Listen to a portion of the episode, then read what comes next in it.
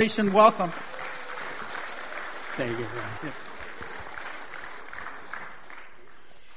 Well, actually, I'm a failure when it comes to the Warriors because my wife is really the fanatic. You know, I would try to catch it. I would come in and look at it, and she's yelling and screaming and jumping up and down and pointing, and and then I'll leave and then when something really gets exciting again, I'll come back in. And uh, it was a good game, but I enjoyed watching my wife more. You know, just. Uh... Well, I'm going to try to be good to you today. Um, I, I, teach at uh, Northern California Bible College, and so I'm used to two hours of teaching. And uh, so I'll try not to do that to you. Though I do have some brochures out there, and the president said to be sure to tell you about the college and uh, encourage you to come. Um, let's turn. Uh, I'm going to have you turn to Genesis, and we're also going to be jumping over to Romans 8. And we're going to be looking at the fatherhood of God.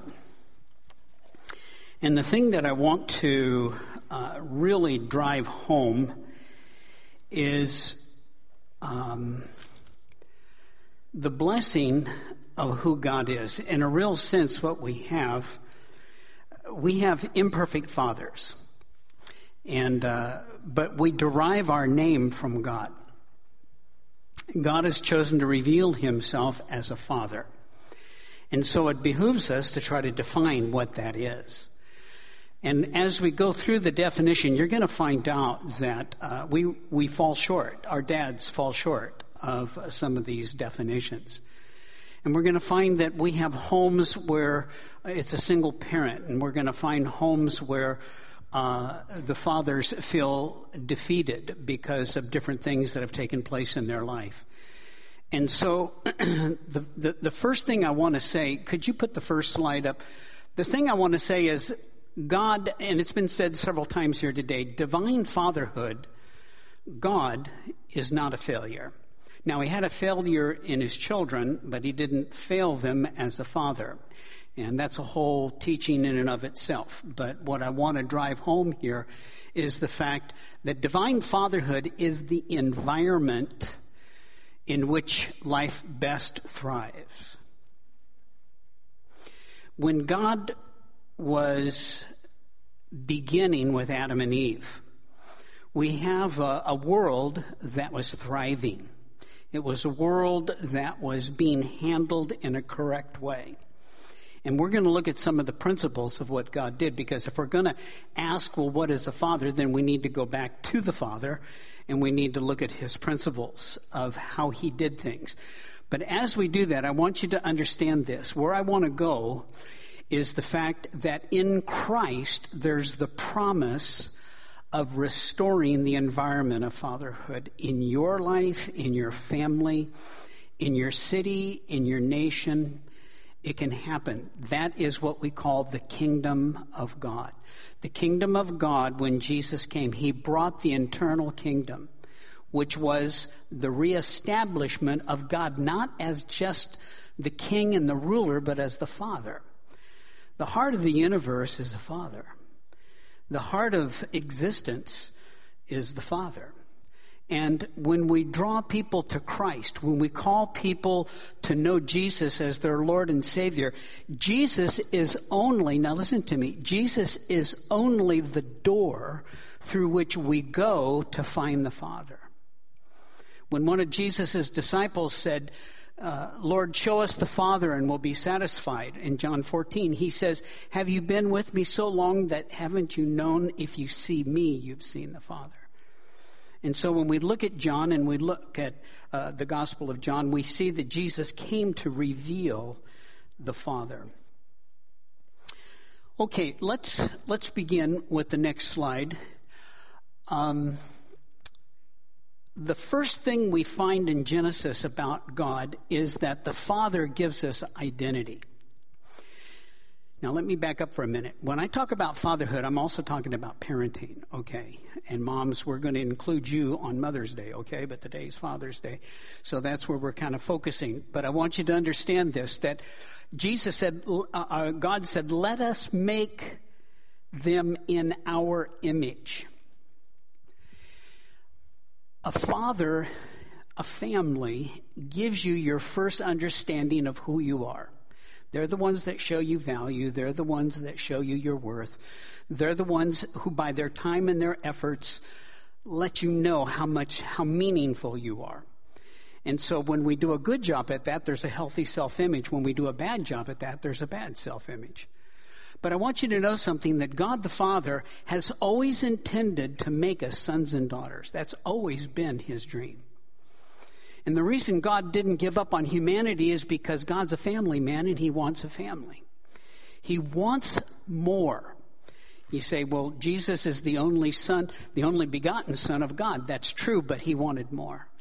Love always wants to give. Love always wants to share more. And that's always been the heart of God. And so God wants to uh, enlarge his family by including you. One of the unique things I tell my students is this we are the only animal, we're the only created being that God has made part of the Trinity. Think about that. Jesus took humanity back into the Godhead. That had not existed prior to Christ. That's how much God values you and me. And God laid his life down, laid his son's life down for you because he wants you to be a blood bought son daughter of God. And not only that, but we're going to look at Romans 8, how God is going to give you everything He wants to give Jesus, He's going to give you. It almost seems unfair. We didn't hang on a cross. We didn't die. We didn't serve the Father through eons of ages. But God is going to adopt you into His family. And if you're a Christian, you're already adopted. Hallelujah and you're going to have an inheritance. In fact, this it's going to knock your socks off when you see the inheritance God's going to give you. But God is giving us our image. So, it doesn't matter how you were raised, except that there's the consequences and the results of that. But what I want you to understand is this you are a divine being who is being prepared for to rule and reign with Christ you're going to have an inheritance that's incredible. I want you to understand this that 80 years that you might live here is nothing compared to the eternity that you are going to be a son and daughter of God serving Him in whatever kind of existence is going to follow this one. And God is going to trust you as His sons and daughters like He trusts Jesus to accomplish His will. Isn't that amazing? I, you know, once in a while you just have to sit around and let God stun you. You know, whoa, that's pretty good. So we get our identity from God. Go to the next slide. Well, when God created Adam, He created him as a spirit being. He created him with the ability to know God and to be a spiritual being, to have His image, which is not the flesh and blood, but it's the ability to have meaning and purpose and all those things that, that uh, reside in God. But the next thing he did is it says, Now the Lord God had planted a garden in, uh, in the east in Eden, and there he put the man he had formed. God is our provider, right? God provided food. He provided the things that were going to be necessary to sustain them. And because I'm not going to keep you for two hours, let's move to the next slide. And not only that, but the Lord God took the man and put him in the Garden of Eden to work it and to keep it. One of the things that fathers are supposed to do is they're supposed to give vocation to their children. It used to be that they would teach them the trade that they had. And so one of the things that you were supposed to do is to teach them how to hunt, how to fish, how to do uh, those things. We don't quite have that type of a structure in society anymore, but we're responsible to teach them the value of work. Work is an important thing. God created work.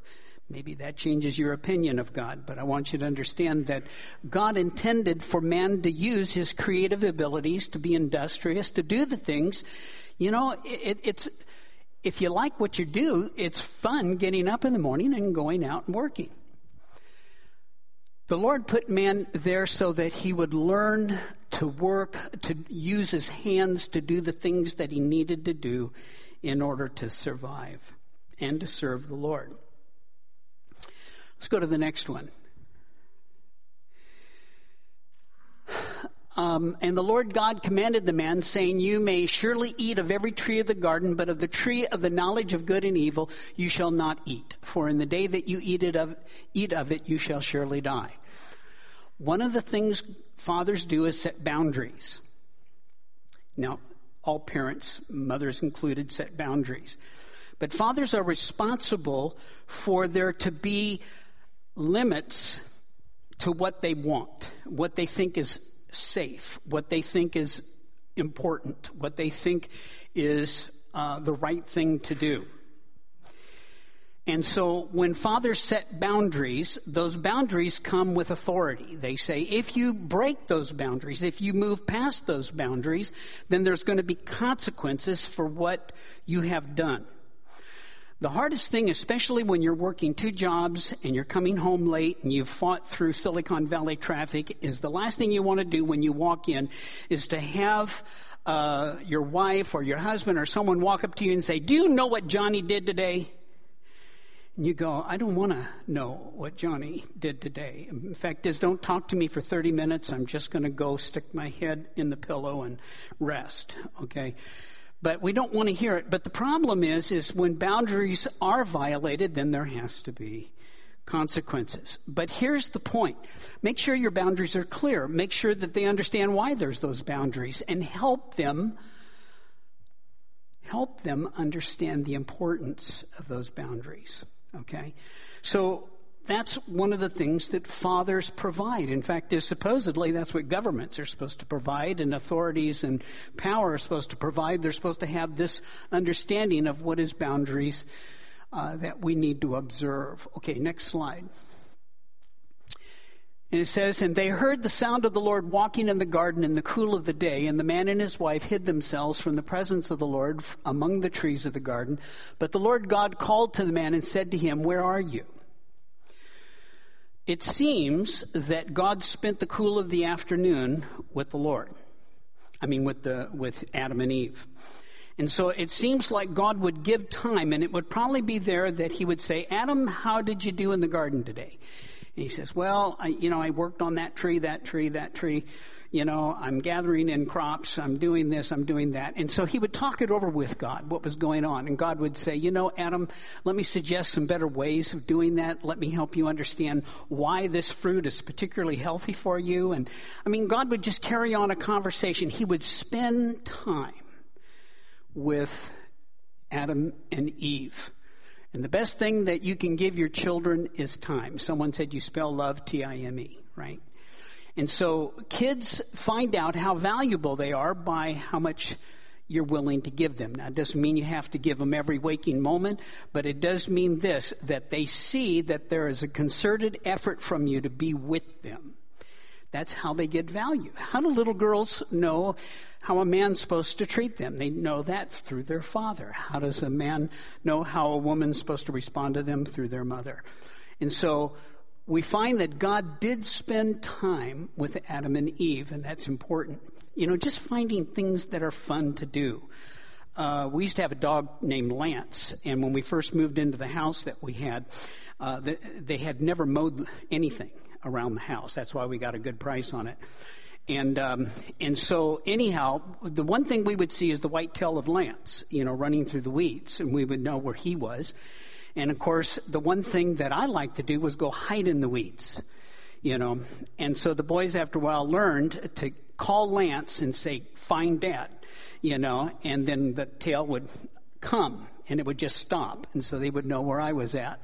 And, uh, but anyhow, it, it's silly things like that, but it's things like that that show if you're there for them and that they want, to, you want to have time with them. Go to the next slide. God taught Adam and Eve about relationships being sociable in marriage. It says, and the Lord said, it is not good for the man to be alone. I will make him a helper suitable for him. I have a feeling that one point in uh, the beginning, uh, Adam walked up in the cool of the evening with God and said, um, I don't know what's wrong with me. And God looked at him and says, Well, what do you think's going on?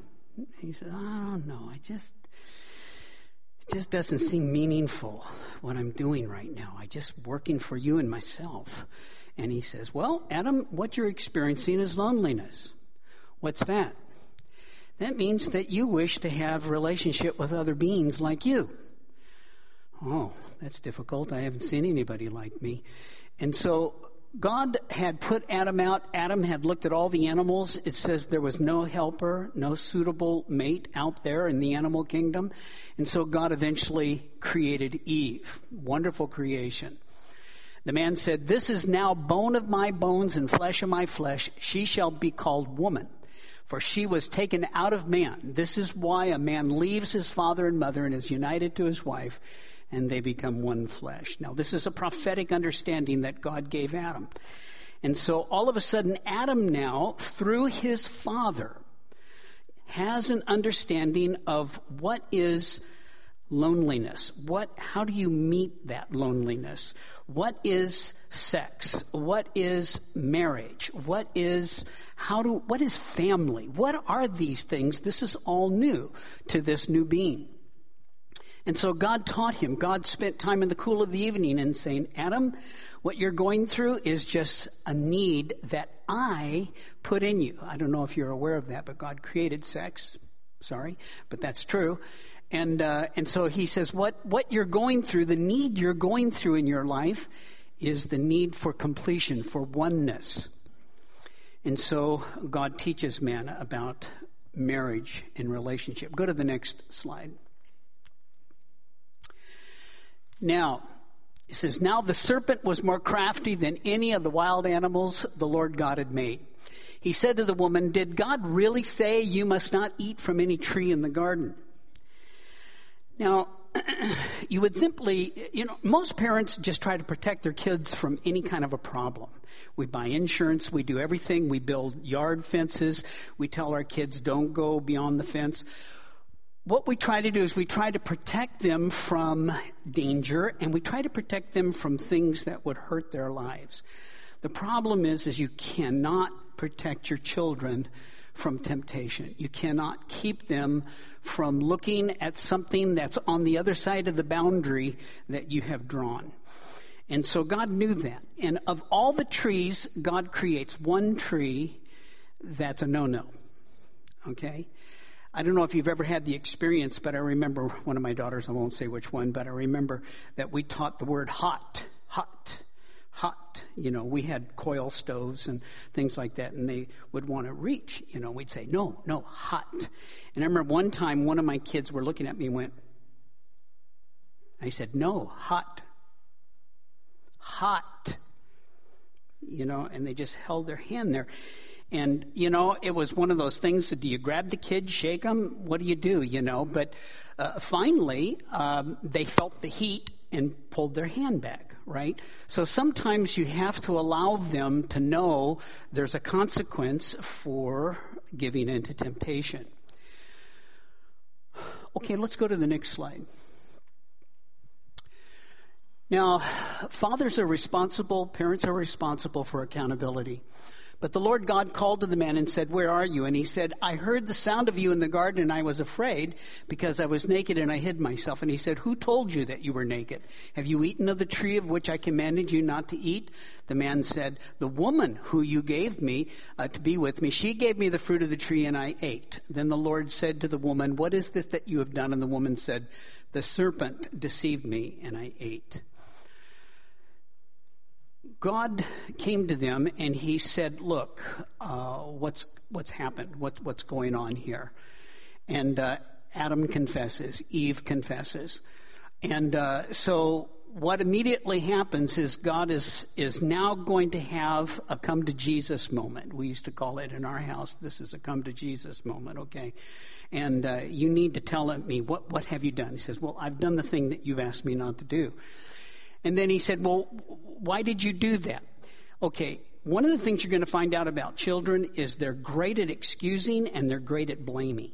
Well, it's not my fault. It's not my fault. It's because of my sister or my brother or someone else. They did it. And so, and then um, uh, the first thing they did was hide. Did you ever do that when you know your dad was coming home? Now, I grew up in a family that believed in corporal punishment. I don't know if any of you believed in that, but uh, my dad did. And uh, my mom would say the horrible thing to me of, you wait till your dad comes home. I just, one time I pleaded with my mom, deal with me now. You know, deal with me now. Spank me now. I'll take it from you. And she'd say, no, your dad has to do it. All that. My dad never liked that, but that was what my mom decided. And so anyhow, uh, my dad would come home and I would just kind of drift off into the woodwork you know, and he'd be busy and mom be sharing. And I would just pray and pray and pray. Let them forget what happened. Let them forget what happened. And then eventually I'd hear, Danny, where are you? and I'd go in and he'd say, Mom told me what you did. And then he'd go through this litany of, now you know better than that, right? Yeah you know, and I'll be good. I swear I'll be good, you know. And he says, I know, son. And this is going to hurt me more than it's going to hurt you, you know. And, you know, and in we would go, wham, wham. So what, what ended up happening was I had to have a point of accountability. And dad was the point of accountability.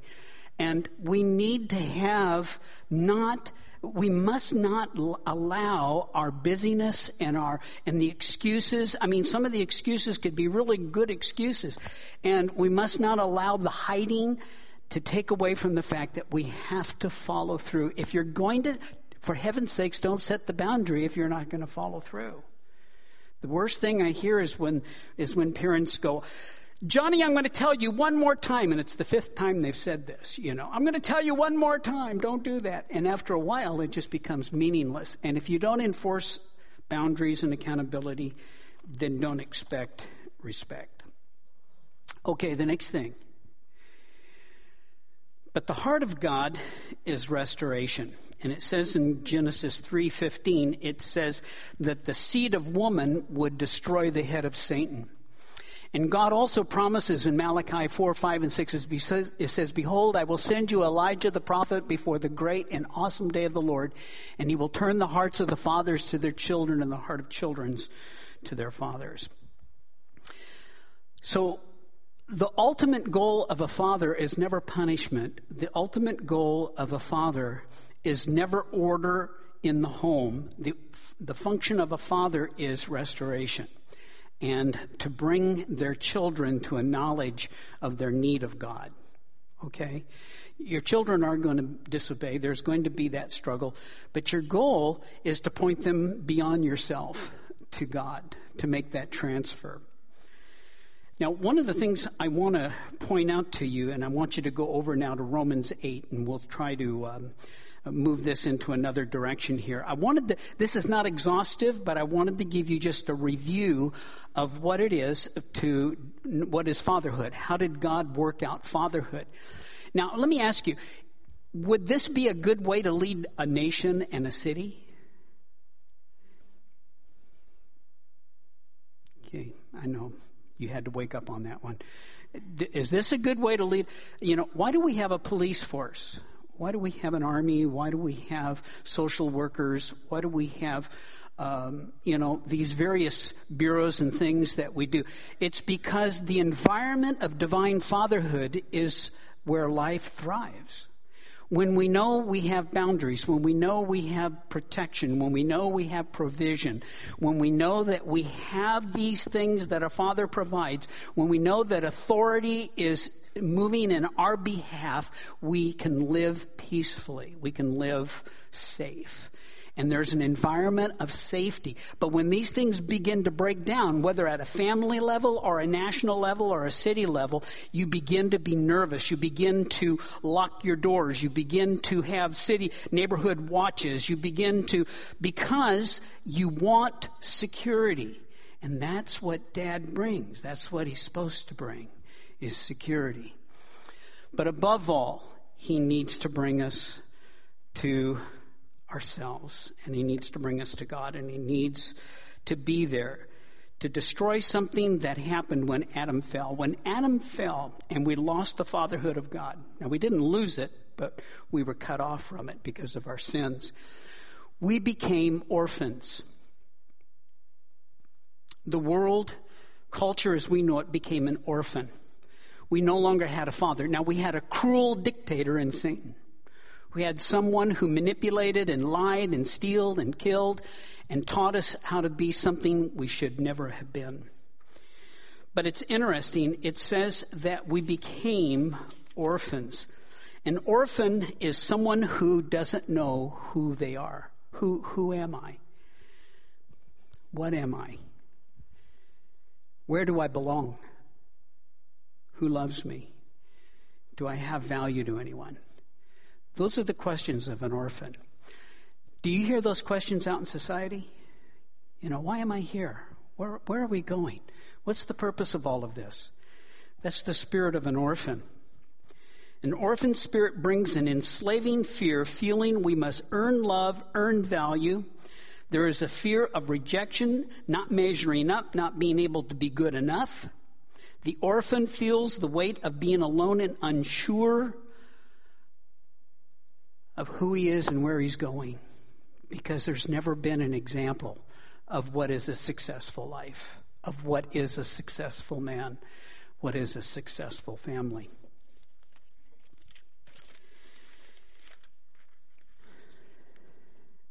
But God did not leave that as the last word.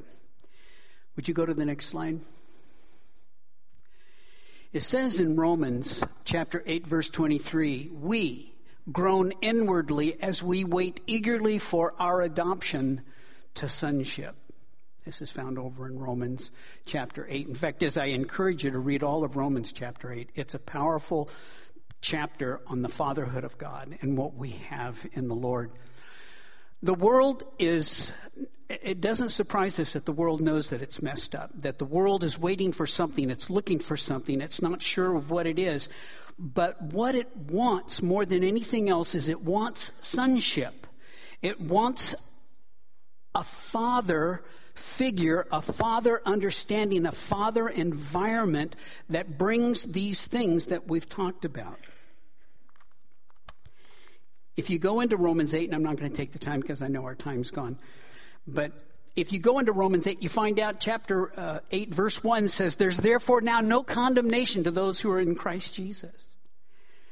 Sometimes we as dads, sometimes we as sons and daughters, sometimes we as, as friends or whatever, we need to know that God has forgiven us, that God has stepped back from some of the mistakes and God has said, Look, you're my son and I'll discipline you and I'll work with you, but I want you to know I won't condemn you. I won't condemn you. I won't reject you. I won't push you away. It's critical. In Romans 8:14 it says those who are led by the spirit of God are the children of God. Praise God. We have scripture. We have the Holy Spirit who directs us. He gives us a sense of what we should do. God gives us leaders. He gives us pastors. He gives us parents who are able to speak direction into our life. But the two essential things, and there's more things we can pull out of uh, chapter 8, but I want to point out one essential thing. It says this in uh, 829. It says, um, for those God foreknew, he also predestined to become, become conformed to the likeness of his Son, that he might be the firstborn among many brothers.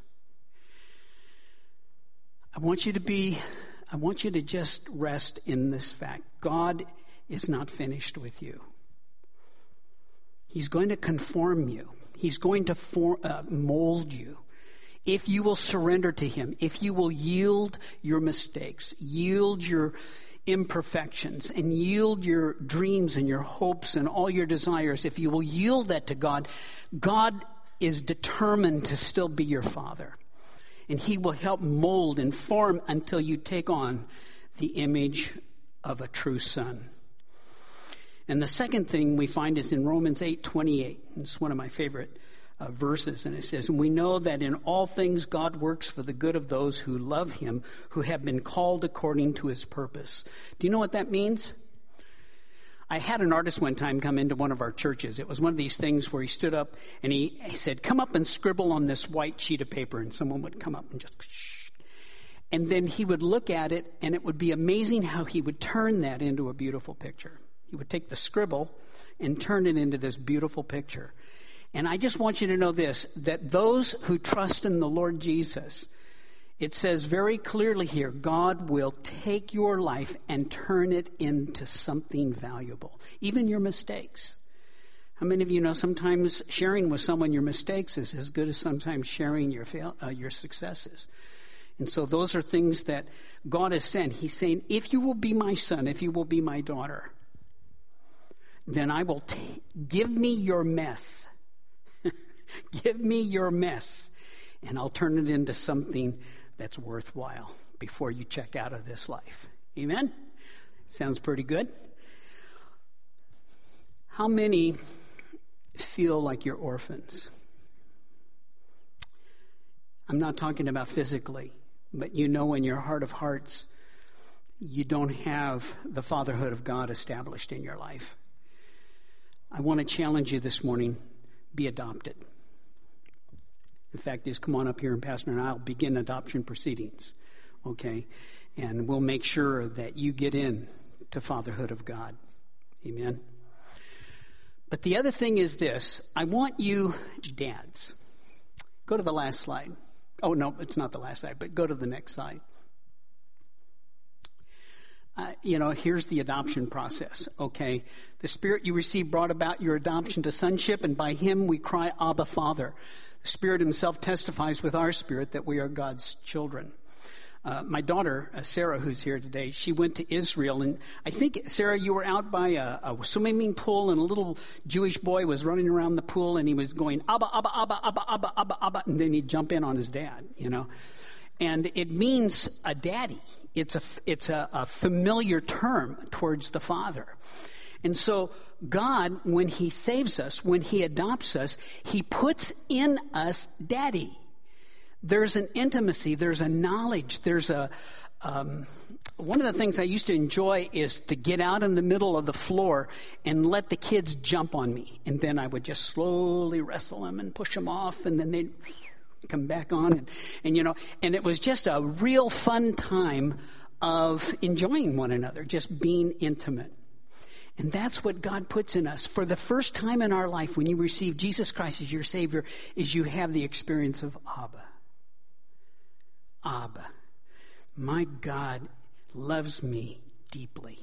And He's here with me, and He'll never leave me or forsake me. Now go to the last slide. The last slide is again this passage that God will send us fathers in the last days who will receive us back and who will lead us into transformation. Okay. Dads, would you do me a favor and would you stand one more time?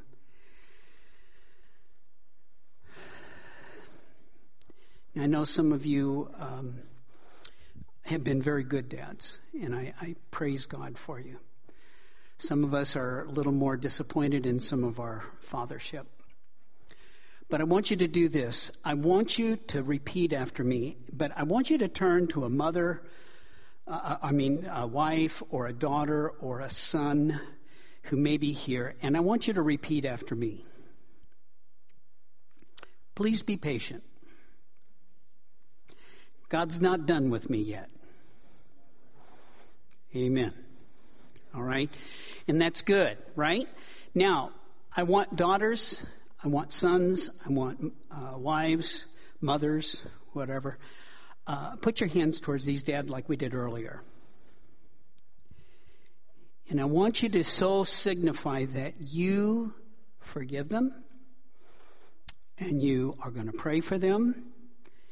I mean, if you can find this in your heart, I want you to do it. And I want you to, here, we're going to pray. Father, we bless these men. Father, we ask you to strengthen them because it's never too late to improve in being a dad. And so, Father, we pray that you would come and you would just remove the frustrations, remove the uh, the regrets, remove those things, Father, and restore and heal and raise them up to be the best that they can be for Jesus Christ and for their family. For we ask that in Jesus' name.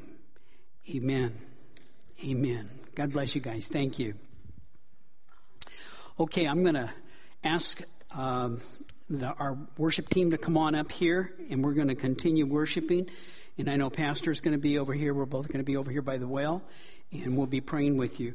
But my biggest thing to you is this um, God is creating in you your best person, who you are. Um, don't give up. Don't live in the past.